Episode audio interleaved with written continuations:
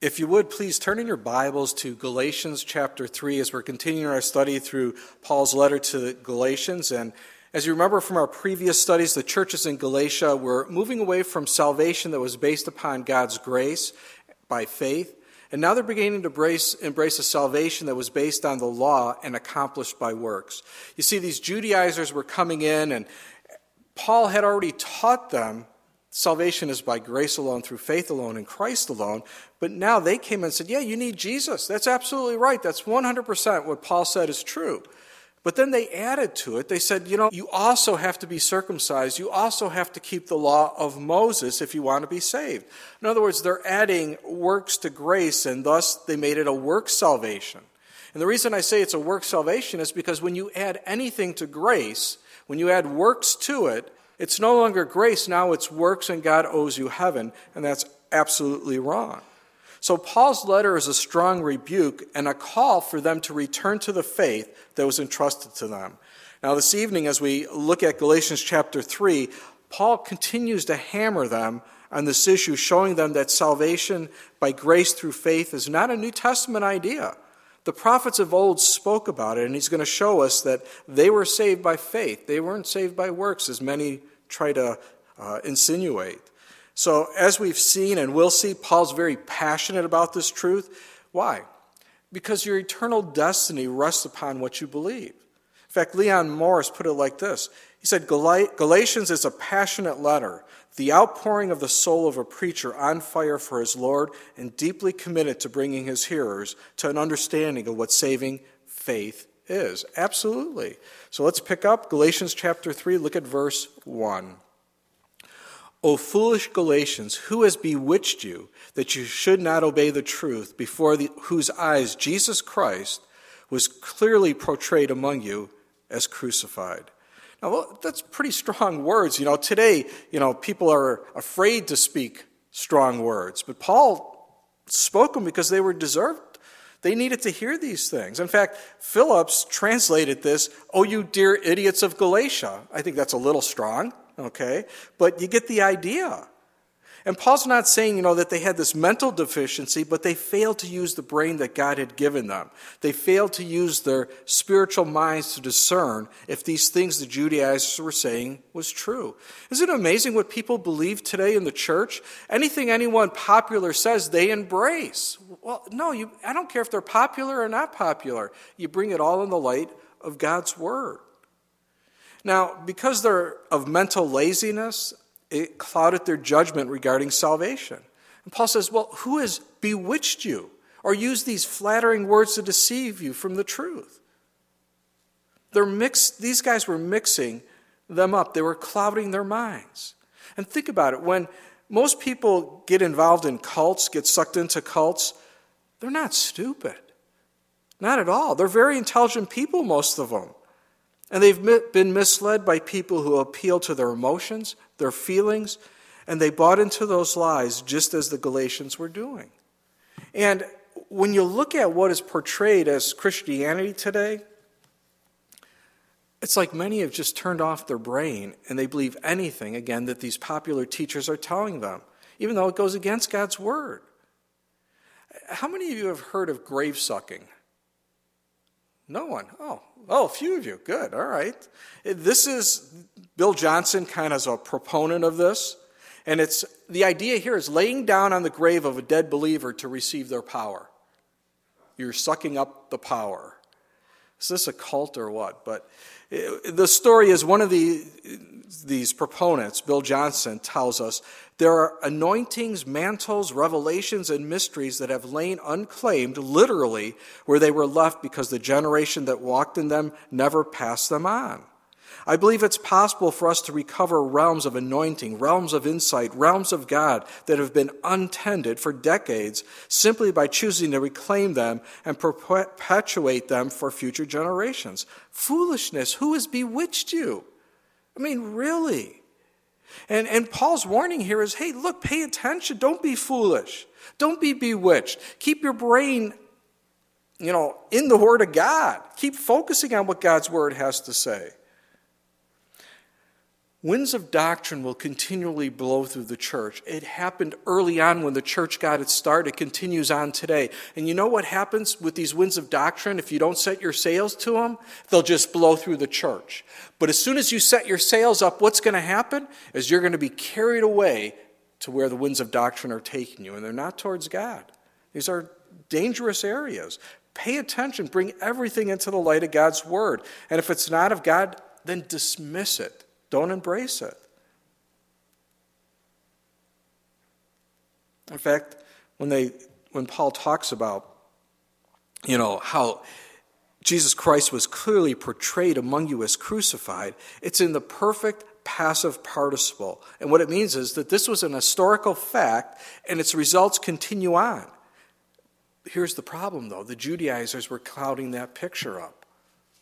Think about it like this I don't know how many of you have been to the Grand Canyon. It's beautiful. Before I ever went to the Grand Canyon, I thought it was a big hole in the ground. I thought, what's the big deal about this? And then I went there and I saw the beauty of this place. It was amazing. But also, there are times that there's a lot of clouds over the Grand Canyon, so much so that you can't even see the other side. We're standing on the south rim, I couldn't even see the north rim, completely obliterated by the clouds. Now, was the north rim still there? It was absolutely still there. It didn't go anywhere. The clouds were blocking it. And think about it like this the truth is still there. God's word is still here among us. Don't let someone cloud things over, and instead of seeing the beauty of God's word, you see the foolishness of man.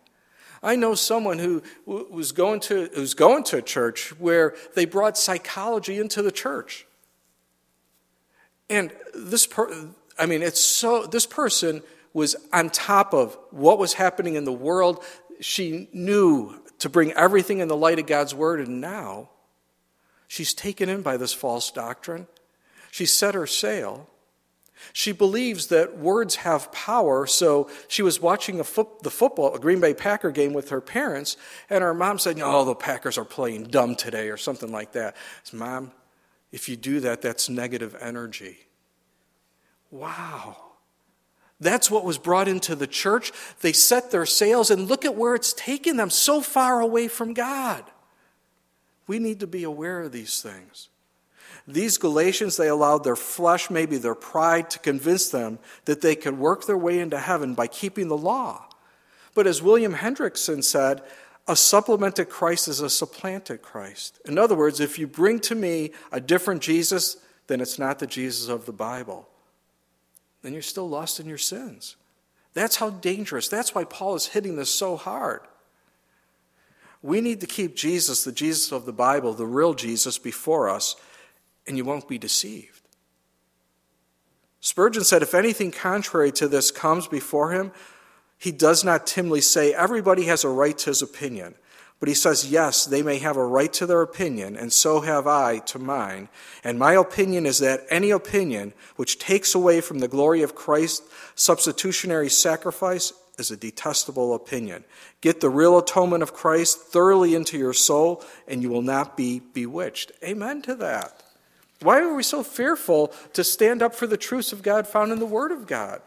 You know, people today promote all kinds of bizarre doctrines out there. They got all kinds of bizarre ideas, right? And they're not afraid to proclaim them. We have the truth of God. And we're like, well, I don't want to offend anyone. Well, you're going to offend people. It's the Word of God. The gospel is offensive to people. I'm not saying be offensive, but when you share the gospel message, when you share with people that they are sinners separated from God, it is going to offend them. Remember before you got saved and someone was sharing with you, how did you feel when they shared with you that you're a sinner, that you needed a Savior? Probably the first time didn't hit you too good. So we need to be able to give the truths of God, not be afraid to. Paul wasn't. Look at verse 2 of Galatians 3.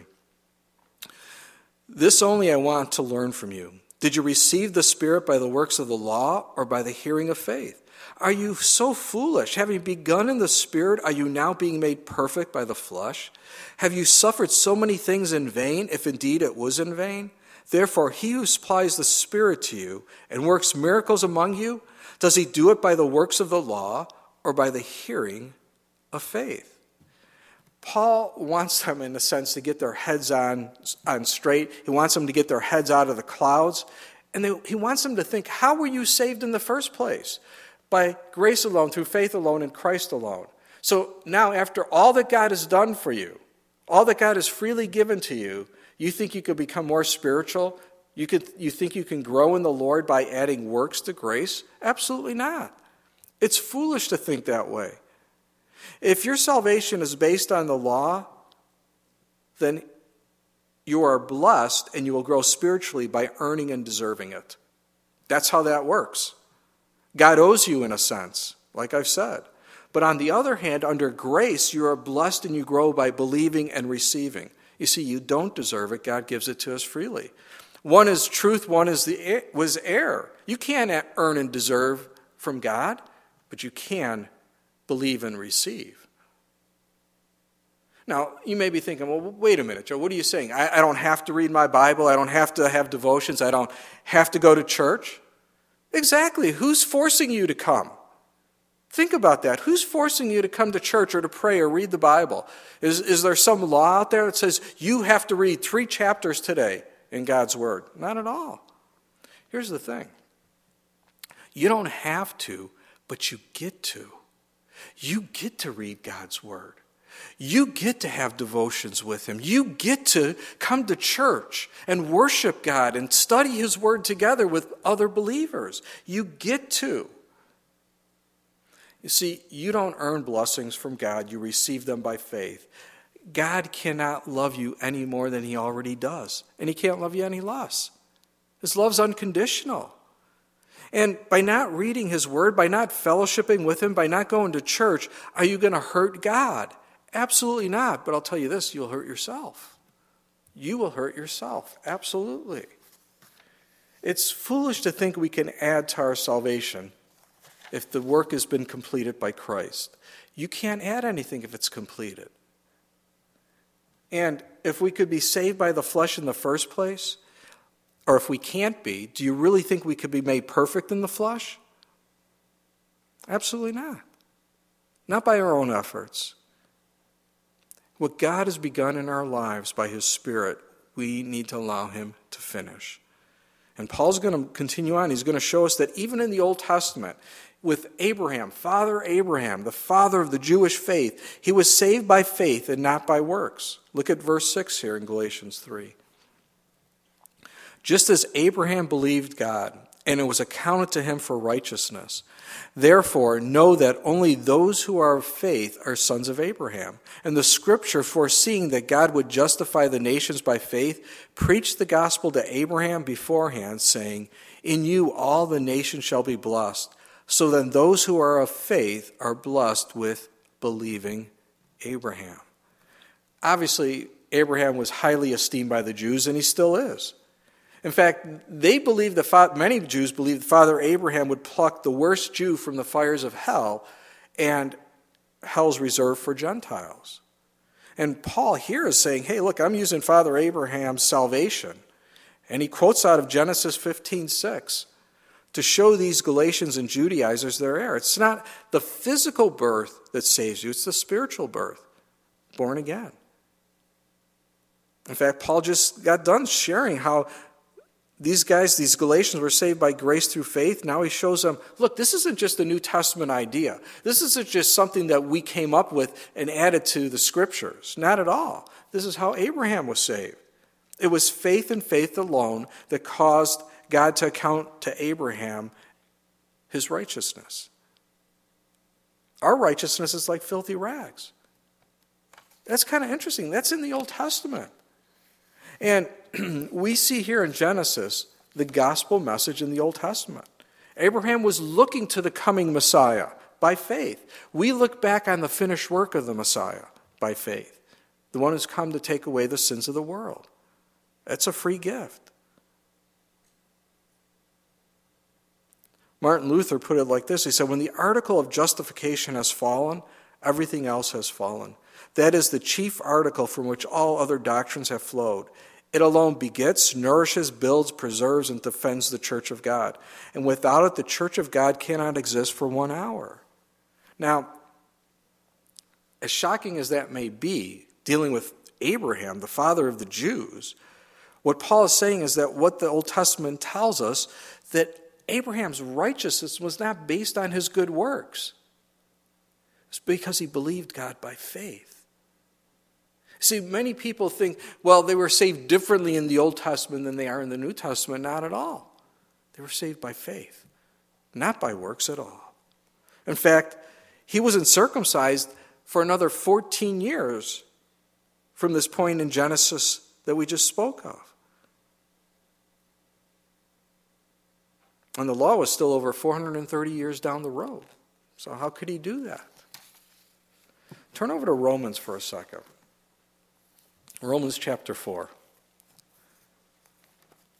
And I want to read a few scriptures here for you to show you this. In Romans chapter 4, we're going to pick up in verse 9,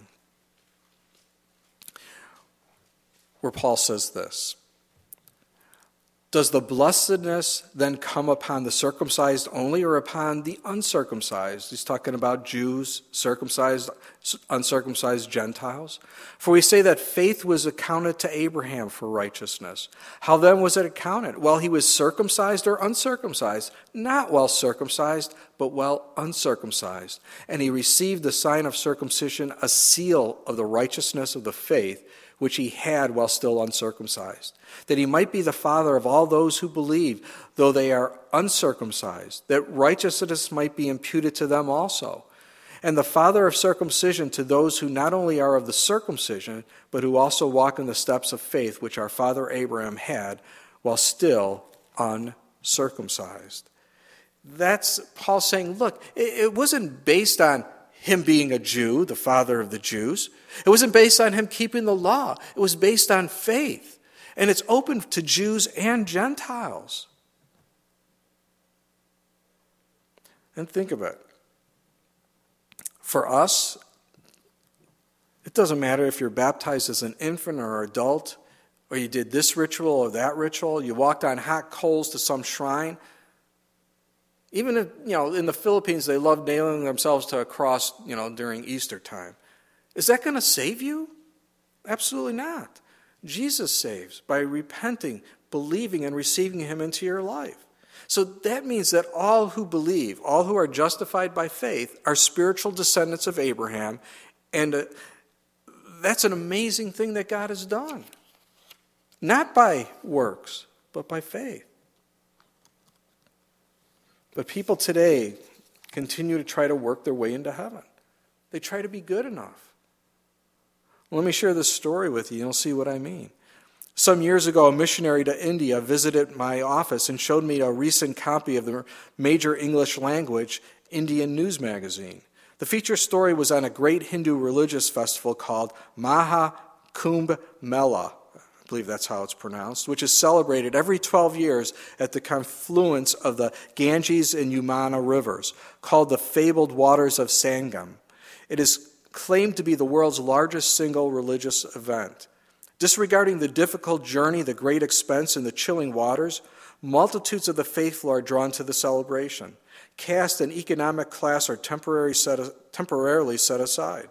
The festival is led by a group of stark naked holy men who lead a procession of millions of pilgrims down to the water. I don't know the correct pronunciation, but I will just pronounce it like this Fakers, or holy men, which just makes sense to me because these guys are fakers, sit on beds of nails and walk over broken glass and lie down on hot coals. A common sight is to see worshippers taking long knives and piercing their tongues in order to sentence themselves to eternal silence as a way to appease their myriad gods. Some worshippers will stare at the sun until they are blinded. Others intentionally cause their limbs to atrophy in gestures of worship. One man held his arm upright for eight years. Although his arm muscles had long since atrophied, his uncut fingernails had continued to grow and descend some two and a half feet below his hands. One Hindu holy book, book declares those who battle the conflux of the black and white river, the Ganges and Yamuna, go to heaven. Another sacred writing says that the pilgrim who bathes at this place wins absolution for his whole family, and even if he has perpetrated a hundred crimes, he is redeemed the moment he touches the Ganges, whose waters wash away his sins.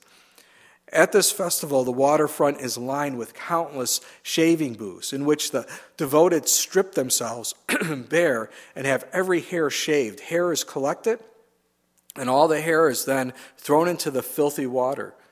Hindu, Hindu writings assure pilgrims that for every hair thus thrown in, you are promised a million years residence in heaven. The article closed with the comment Millions who come with spiritual hunger depart with peace in their hearts and renewed faith. What a hellish deception. And isn't that what the devil loves to do? To make you feel good about going to hell. They think by doing these things is going to get them into heaven. Think about that. It's completely a works theology. And if, if you could work your way into heaven, if you could be good enough to get into heaven, why did God become flesh and dwell among us? It makes absolutely no sense. It's not like God thought, well, you know, I didn't think about that. Maybe they could just work their way in.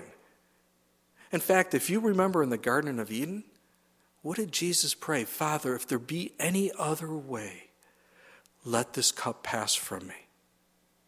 But not my will be done, but yours.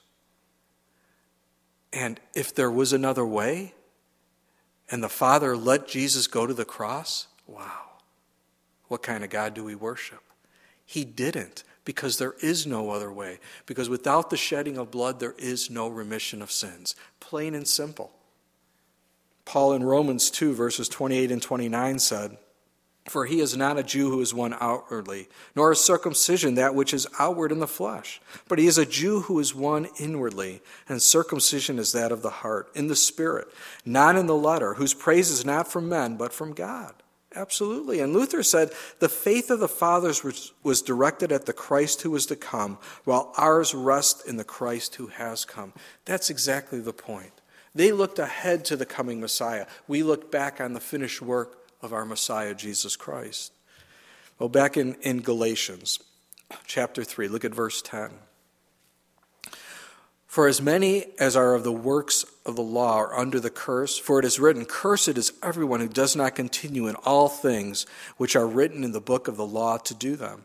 But that no one is justified by the law in the sight of God is evident, for the just shall live by faith.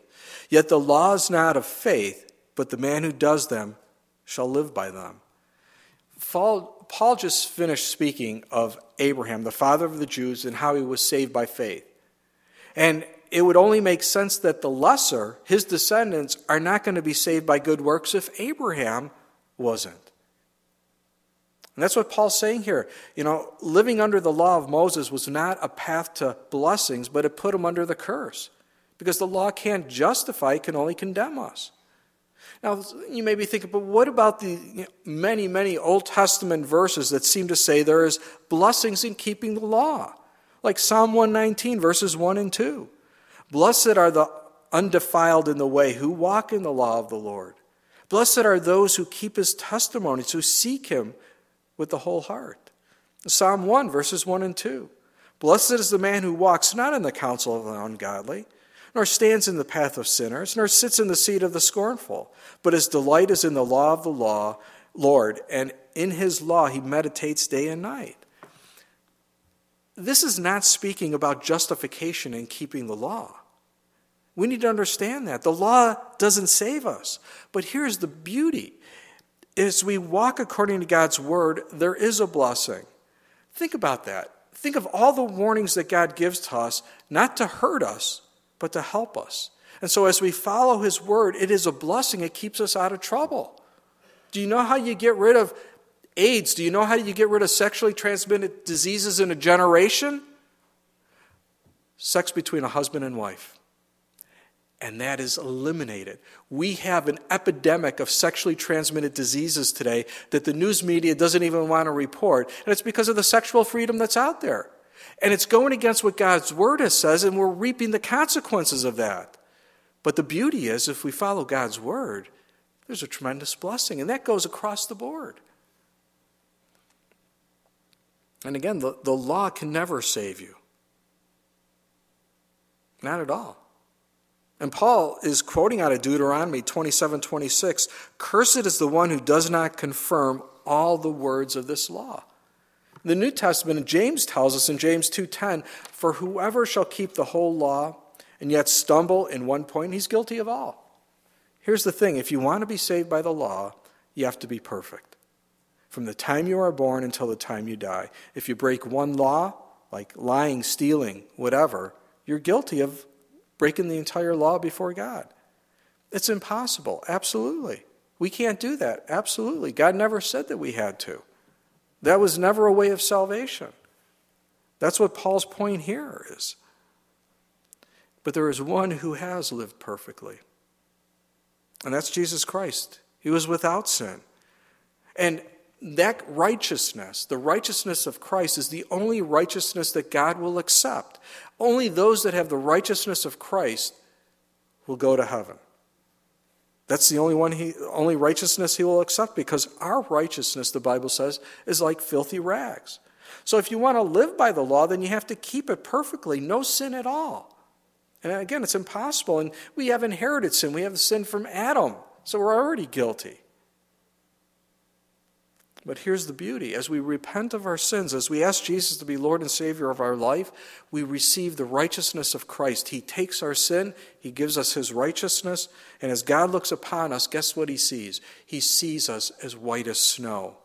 He sees the finished product. And that's why we will enter into heaven. It's because of the work of Christ that's been done for us and us receiving, believing that in, our hearts and our lives. Paul also quotes out of, of uh, Habakkuk 2 4. But the just shall live by faith. And Habakkuk is reminded by God to look to him rather than the circumstances that faced him and the nation. I mean, the Babylonians were coming in to invade the southern kingdom of Judah. It was going to be bad. And for us, the just shall not live by the law, but by faith. We don't look at the circumstances, we look at the Savior and we live. And if what you're holding on to is not strong enough to hold you, you're in trouble. I mean, think about a ship that's moored to a dock by a chain, and the chain is super strong, except one of the links is very weak. And there's this big storm that comes. And because of that weak link, it breaks apart and that boat's out to sea. If you try to come to God by your own perfection, by works, it's a very weak, weak link. And it's going to break, and you'll be lost forever. That's just the reality. That's the bad news. But listen to the good news. Look at verse 13. I love this. Christ has redeemed us from the curse of the law, having become a curse for us, for it is written, Cursed is everyone who hangs on a tree that the blessing of Abraham might come upon the Gentiles in Christ Jesus, that we might receive the promise of the Spirit through faith. Paul is telling the Galatians and us that we must place our hope in Christ and not the law.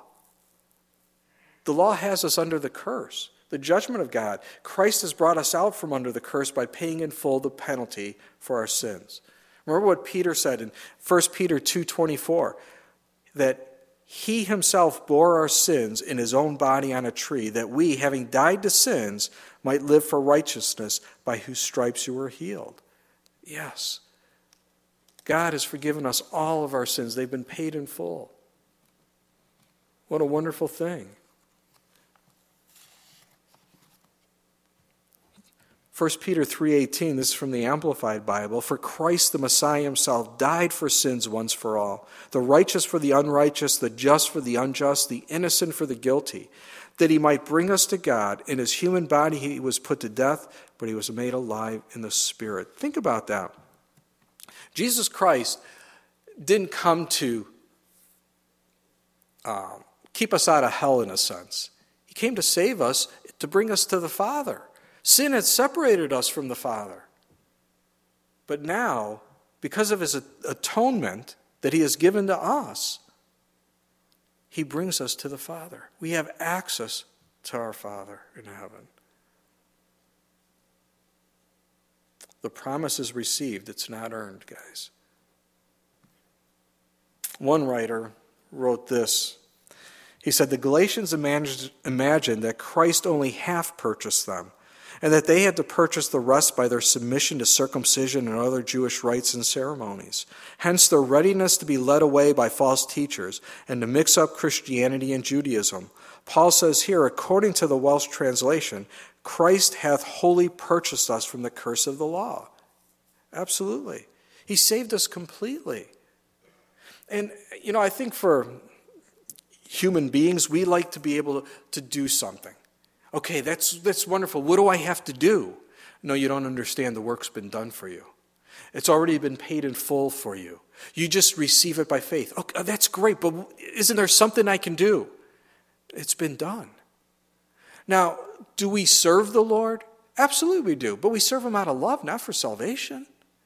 We love Him, so we serve Him. And if He didn't redeem us completely from sins, then we're still dead in our trespasses and sins. We're still in trouble. Keep in mind that He, after He died and rose from the grave, He went and He was seated at the right hand of the Father because the work was completed. And the Father accepted that sacrifice that Jesus made. If the work wasn't completed, He would have never sat down. Think about in the temple. How many chairs were in the temple? None, because the priest's work was never done. They were always offering sacrifices, the morning and the evening, and all these other sacrifices that were going on. The work was never done, but the work was finished by Christ. So our great high priest, from the order of Melchizedek, sat down because the work was finished. Look at verse 15. Brethren, I speak in the manner of men though it is only a man's covenant, yet if it is confirmed, no one annuls it, annuls or adds to it. Now to Abraham and his seed were the promises made. He does not say, and to seeds as of many, but as of one, and to your seed who is Christ. And this I say that the law, which was 430 years later, cannot annul the covenant that was confirmed before by God in Christ, that it should make the promise of no effect. For if the inheritance is of the law, it is no longer of promise, but God gave it to Abraham by promise. So Paul now speaks of God, God's unchanging nature in regards to his covenant with Abraham. And to prove his point, he says, take a look at human covenants that are made and how they're not to be broken or changed. Today it's a little different. We do break uh, these uh, contracts and things that we made. This was a big deal back then. Now, some Jews feel that this promise made to Abraham and his descendants speaks of the nation of Israel, the Jewish people. We might call it the seeds. But Paul says, look, don't miss the point here, guys. It's to your seed, it's singular. And if they still didn't get it, Paul says that the seed is Christ, it's Jesus, it's the Messiah. Yes, the Mosaic covenant was a bilateral covenant. The law was a bilateral covenant. If you did this, then God would honor it by doing that. But the Abrahamic covenant was a unilateral covenant based upon the faithfulness of God and not of man. In fact, like we said, the law came over 430 years later, but it cannot invalidate the covenant that was pre- previously ratified by God to Abraham. God's not a man that he should lie, nor the Son of Man that he should repent. Has he said it and will he not do it? Or has he spoken and will he not make it good? That's not going to change. In fact, here in, in Galatians 18, the word gave is in the Greek, it, it's based in the Greek word charis or grace. God freely gave Abraham this promise. It was a grace gift. And this word's in the perfect tense. The gift is permanent, it can't be voided, it can't be taken away. Well, man, praise God for that, right? This gift that God has given to us that's in Christ Jesus can never be taken away from us. And then you may be thinking, okay, if this is true, why was the law given in the first place? Well, that is a great question. I'm sure that Paul thought about these Judaizers and maybe these other Jews in Galatia were thinking of the same thing. Then what's the point of giving the law? If it's all about grace, if it's all about faith, why give the law in the first place? Well, look at verse 19. What purpose then does the law serve? It was added because of transgressions till the seed should come to whom the promise was made, and it was appointed through angels by the hand of a mediator. Now, a mediator does not mediate for one only, but God is one. Is the law then against the promises of God? Certainly not. For if there had been a law given which could have given life, truly righteousness would have been by the law. One of the reasons the law was given was to show man God's holy standard and in doing so, it may restrain man from transgressing against God and ultimately destroying himself. Think about laws we have today. There, are there laws out there that says you shouldn't steal? That you, you know, can't break into somebody's house? That you can't kill someone? Are there laws out there? Absolutely. And it does restrain people to some extent. Does that mean everyone is restrained? No, obviously not. But that's the idea. And before you think yourself, you know, doing really good, what do you think about when you see a sign as you're walking down the street, don't walk on the grass? Don't you want to just do that? I mean, inside, that's what, I don't know, maybe it's just me, but I want to do it. I see a sign that says, don't walk on the grass. I'm like, well, come on, it's grass, man. It's supposed to be walked on. Yeah, sometimes that's what the law does too. Now, not only does the law show us that we're sinners, obviously it does, but Paul says the law is only temporary. It was only until the Messiah came. And that means the law is inferior to the promise. Well, why? Because the law was limited in what it could do. It can't save you, but show you how far short you have come to God's standard of perfection. The law, we're going to see, brings us to Jesus. Now, this Galatians 3:20 is a little strange. Uh, Paul said, "Now a mediator does not mediate for one only, but God is one." What does that mean? Well, think about it like this. The Greek text of Galatians 3:20 is again difficult to interpret. But Paul, I think, is pointing to the mediator, literally one who stands between two parties, that it's only needed when more than one party is involved. And God gave the covenant directly to Abraham without a mediator. Why? Because he was the only one involved in making the covenant. Abraham was a witness to the covenant, he was the beneficiary to the covenant, but he was not a party to it. He had no part in establishing or keeping the covenant. Whose responsibility of this covenant, uh, for this covenant? It was God's responsibility, his alone. The covenant of law not only involved mediators, you know, angels, Moses, as we saw here, but mutual obligations on the two parties, God and Israel. You know, you walk this way and, you know, God's going to bless you. That was the law. But that's not the new covenant that God has given to us. And I think that's the idea. Now, when you think about the law, again, probably one of the things that comes to your mind is do this, don't do that. That's pretty much what it what people think about, I think, most of the time. But I kind of want you to think of the law this way, because I think it's a really good illustration, a really good point. Think of the law as a mirror. The law, again, is limited in what it could do. It can't save us, but show us how far short we are to God's standard of perfection. And think about what a mirror does. It's a reflection of us, it's a reflection of what we look like, isn't it? When you wake up in the morning and you look in the mirror, you're like, what happened? It's like someone just, you know, when I used to have longer hair, oh my gosh, it's like my hair was all over the place. Like, oh my gosh. And you look in the mirror and you go, wow, my wife didn't tell me there was broccoli in there.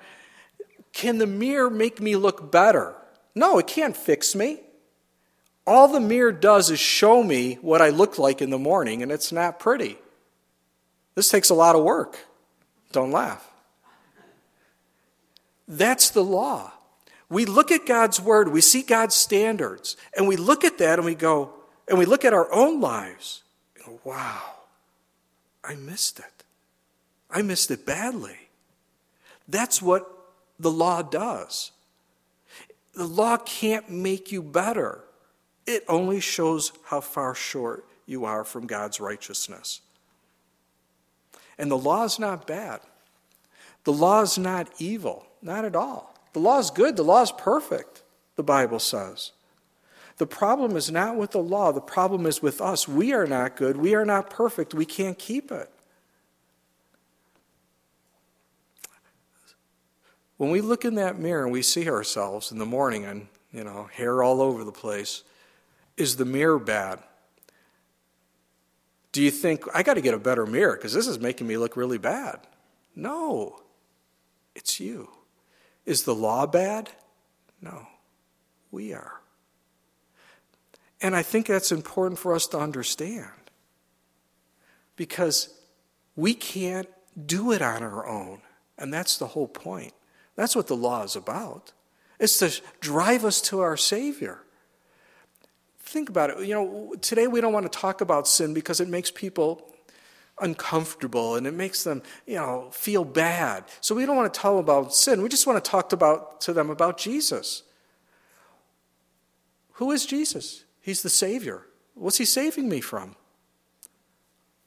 I don't want to say sin. I don't know. What are you going to say? You see, your sin has separated you from God. He's come to save you, He's paid in full the penalty for your sin. And that's exactly why the law is there. You show people, you let them tell you that they're sinners. You go, hey, you know, why are you going to heaven? Because I'm a good person. Oh, that's great. That's, I'm glad to meet a good person. Have you ever stolen anything? Like a pencil, paperclip, anything? Oh, yeah, I have. Okay, so you're a thief. And you can go on and on and just use the law. And they're telling you that they're sinners. And so that's the so would God allow you into heaven as a sinner? I never thought about it like that. Well, that's the bad news, but I got some good news for you. God became flesh. He dwelt among us to pay in full the penalty for our sins. And by repenting of your sin and receiving Jesus Christ into your life as Lord and Savior, your sins are forgiven. They're paid in full. When God looks at you, there is no record of sin at all because the work has been completed by Jesus. Praise God for that. That's what the law does.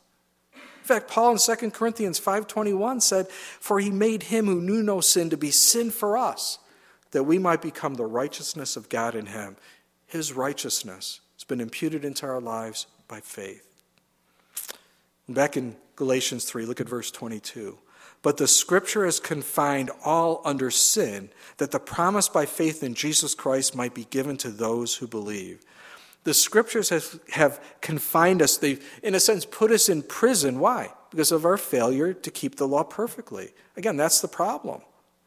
You know, Morris said sin is personified as a jailer, keeping sinners under its control so that they cannot break free. And that's the horrible problem. That's the condition of mankind. But by faith in Christ, like I said, the finished work on the cross of Calvary that he accomplished, we can enter in. Again, Morris said, far from being the gateway into a glorious liberty, it turns out to be a jailer shutting, shutting people up. The result is that the only way of escape was through faith. And that is Paul's point. That's what he's trying to drive home to these Galatians and obviously to us by the Holy Spirit. Look at verse 23 of Galatians 3. But before faith came, we were kept under guard by the law, kept for the faith which would afterward be revealed. Therefore, the law was our tutor to bring us to Christ, that we might be justified by faith. But after faith has come, we are no longer under a tutor. In the previous verses, Paul said, Scripture has confined us all under sin, or has confined us in prison. Here, the idea is more of protective custody. Uh, the law has us under guard in a sense. Yeah, yes, sin imprisons, imprisons us under the law, but also the law protects us if we walk in the ways of God. It was the tutor. One writer put it like this the tutor was not a teacher or schoolmaster proper, but rather a slave employed by Greek or Roman families whose duty was to supervise young boys in behalf of their parents. They took the young uh, charges to and from school, made sure they studied their lessons, and trained them in obedience. They were strict disciplinarians, scolding and whipping as they felt it necessary. Paul told the Corinthian believers, who often behaved like spoiled children, that even if they were to have countless tutors in Christ, he would be their only father through the gospel. Continuing the contrast of this tutor and father, he, asks, he later asked, Shall I come to you with a rod or with love and a spirit of gentleness? The role of the tutor was never permanent, and it was a great day of deliverance when a boy finally gained freedom from his tutor. His purpose was to take care of the child until he grew into adulthood. At that time, the relationship was changed. Though the two of them might remain close and friendly, the tutor, having completed his assignment, had no more authority or control over the child. Now, a young man, and the young man had no more responsibility to be directly under the tutor. The sole purpose of the law, God's divinely appointed tutor, was to lead men to Christ, that they may be justified. After a person comes to him, there is no longer need for the external ceremonies and rituals to act as guides and disciplinarians because the new inner principles operate through the indwelling Christ, in whom is hidden all the treasures of wisdom and knowledge. The law, in the ceremonial sense, is done away with, though in the moral sense, it remains always an intimate friend that one seeks to love and favor. Before Christ came, the law of the external ritual and ceremony, especially the sacrificial system, pictured the once for all, perfect and effective sacrifice of Christ for the sins of the world. When the perfect Christ comes into the believer's heart, those imperfect pictures of him have no more purpose or significance. Now, how does the law drive us to Christ? By showing us that we're sinners, sinners separated from God. Isaiah 59, 1 and 2. The Lord's hand is not shortened that it cannot save, nor is his ear heavy that he cannot hear. But your iniquities have separated you from your God, and your sins have hidden his face from you so that he will not hear. Think about it like this Moses, the lawgiver, did he bring the children of Israel into the promised land? No, he brought them to the border of the promised land. Why? Because the law can't save. Who brought the children of Israel into the promised land? Yeshua, Joshua. He's the one that led them in. And it's only through Jesus who could lead us into this new life by faith. The law could only take us so far. Jesus is the one who brings us in. But the law brings us to Jesus. It shows us that our sins have separated us from God.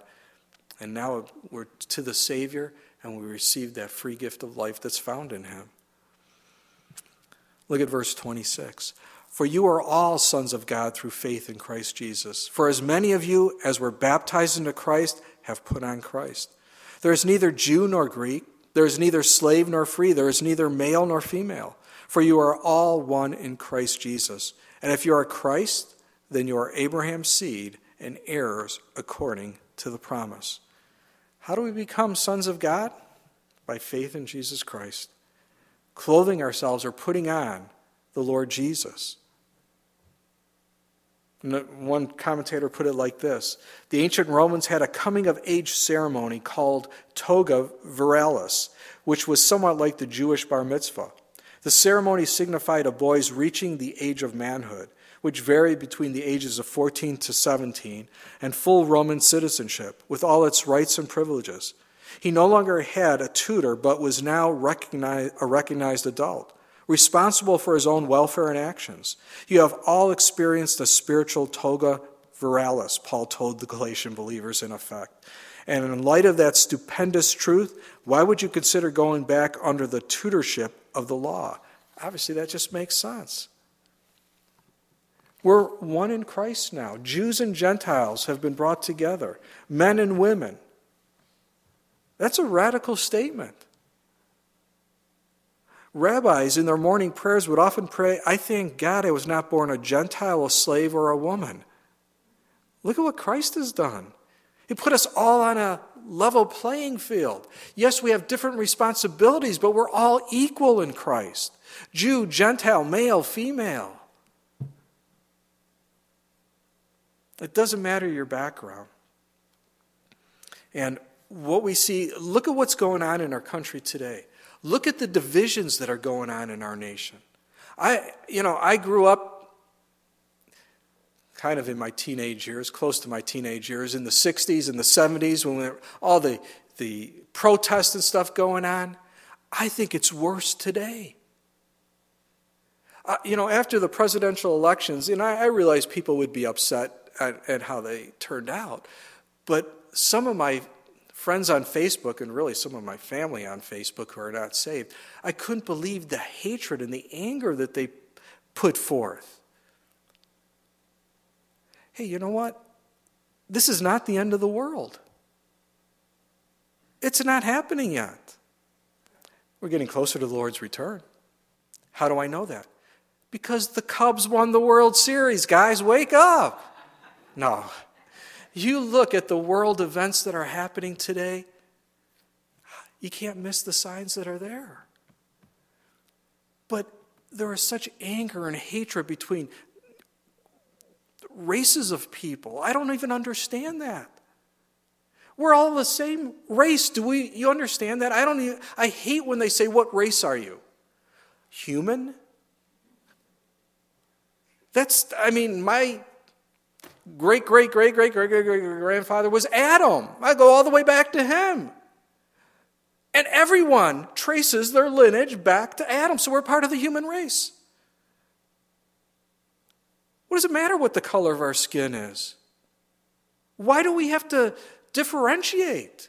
I'll tell you what, man, when I was younger, I, I, actually, several years ago, I'd go on a cruise. They thought I was from Jamaica, the guys on the boat. They would tell my wife, Oh, you brought home a, a Jamaican boy, didn't you? That's how dark I would get, because I get very dark. I'm Italian. That's just the way it happens for me. But why do we have to differentiate? And now we've got all this other stuff.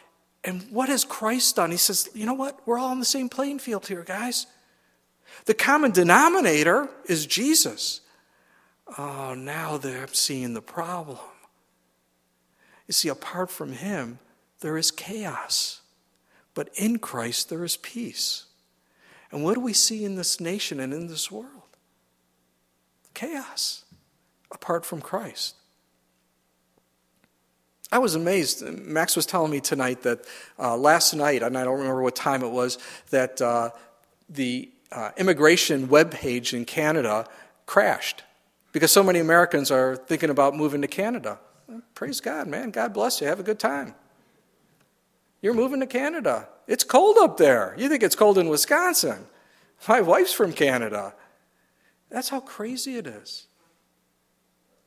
We need to be able to bring healing, and that healing is only going to come from Jesus.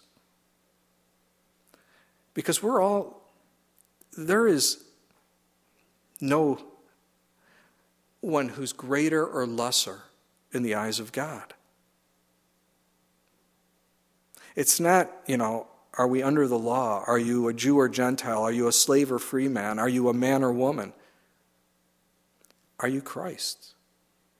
Do you know him? And if you don't, then you need to come to Him because there is salvation that is only found in Him. Law and grace, it's difficult for some to understand. Listen to what Ironside wrote, and I think this is a great illustration of the law and grace. He said, Some years ago, I had a little school, school for young Indian men and women who came to my home in Oakland, California, from the various tribes in northern Arizona.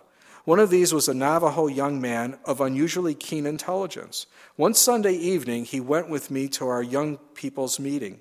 They were talking about the epistle to the Galatians, and the special subject was law and grace.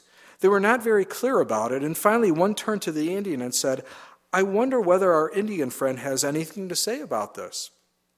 He rose to his feet and said, Well, my friends, I've been listening very carefully because I'm here to learn all I can in order to take it back to my people. I do not understand all that you are talking about, and I do not think you do yourselves. But concerning this law and grace business, let me see if I can make it clear. I think it is like this. When Mr. Ironside brought me from my home, we took the longest railroad journey I ever took. We got out at Barstow, and there I saw the most beautiful railroad station hotel I had ever seen. I walked around and saw at one end a sign, Do not spit here. I looked at the sign and then looked down on the ground and saw many had spit it there. And before I think what I'm doing, I have spitted myself. Isn't that strange when the signs say, do not spit here? I come to Oakland and go to the home of a lady who invited me to dinner today, and, I'm, and I am in the nicest home I have been in. Such beautiful furniture and carpets. I hate to step on them. I sank into a comfortable chair, and the lady said, Now, John, you sit there while I go out and see whether the maid has dinner ready. I look around at the beautiful pictures at the grand piano, and I walk all around these rooms. I am looking for a sign, and the sign I'm looking for is this Do not spit here.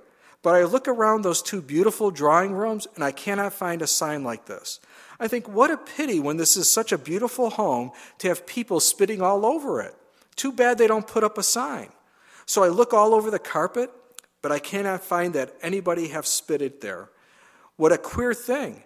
Where the sign says, do not spit, a lot of people spit it. Where there was a, no sign at all in that beautiful home, nobody spit it. Now I understand. That sign is law, but inside the home, it is grace. They love their beautiful home and they want to keep it clean. They do not need a sign to tell them so. I think that explains the law and grace business. As he sat down, a murmur of approval went around the room, and the leader exclaimed, I think that is the best illustration of law and grace I've ever heard. I agree. You know, as I close this evening, let me leave you with these words from John Stott. He kind of summarizes what we've been studying this evening. He wrote, We cannot come to Christ to be justified until we have first been to Moses to be condemned. But once we have gone to Moses and acknowledged our sin, guilt, and condemnation, we must not stay there. We must let Moses send us to Christ. Absolutely. As Paul said in verses 8 and 9 of Galatians 3, and the scripture foreseeing that God would justify the Gentiles by faith, preached the gospel to Abraham beforehand, saying, In you all the nations shall, be blessed. So then those who are of faith are blessed with believing Abraham praise God for his indescribable gift that he's given to us a salvation by grace alone, through faith alone, in Christ alone, a salvation that is just based totally upon Jesus Christ. What a wonderful gift he has given to us. Let's pray. Lord, we thank you for your word this evening. And Lord, I'm sure we all struggle from time to time with this whole idea of, of the law or being good enough, you know, for, for you to love us more and we try to do this and we fail and we beat ourselves up because we think, oh, now God's not going to love me, and how untrue that is. God's love is unconditional, it doesn't change. It's not based upon me, it's based upon Him.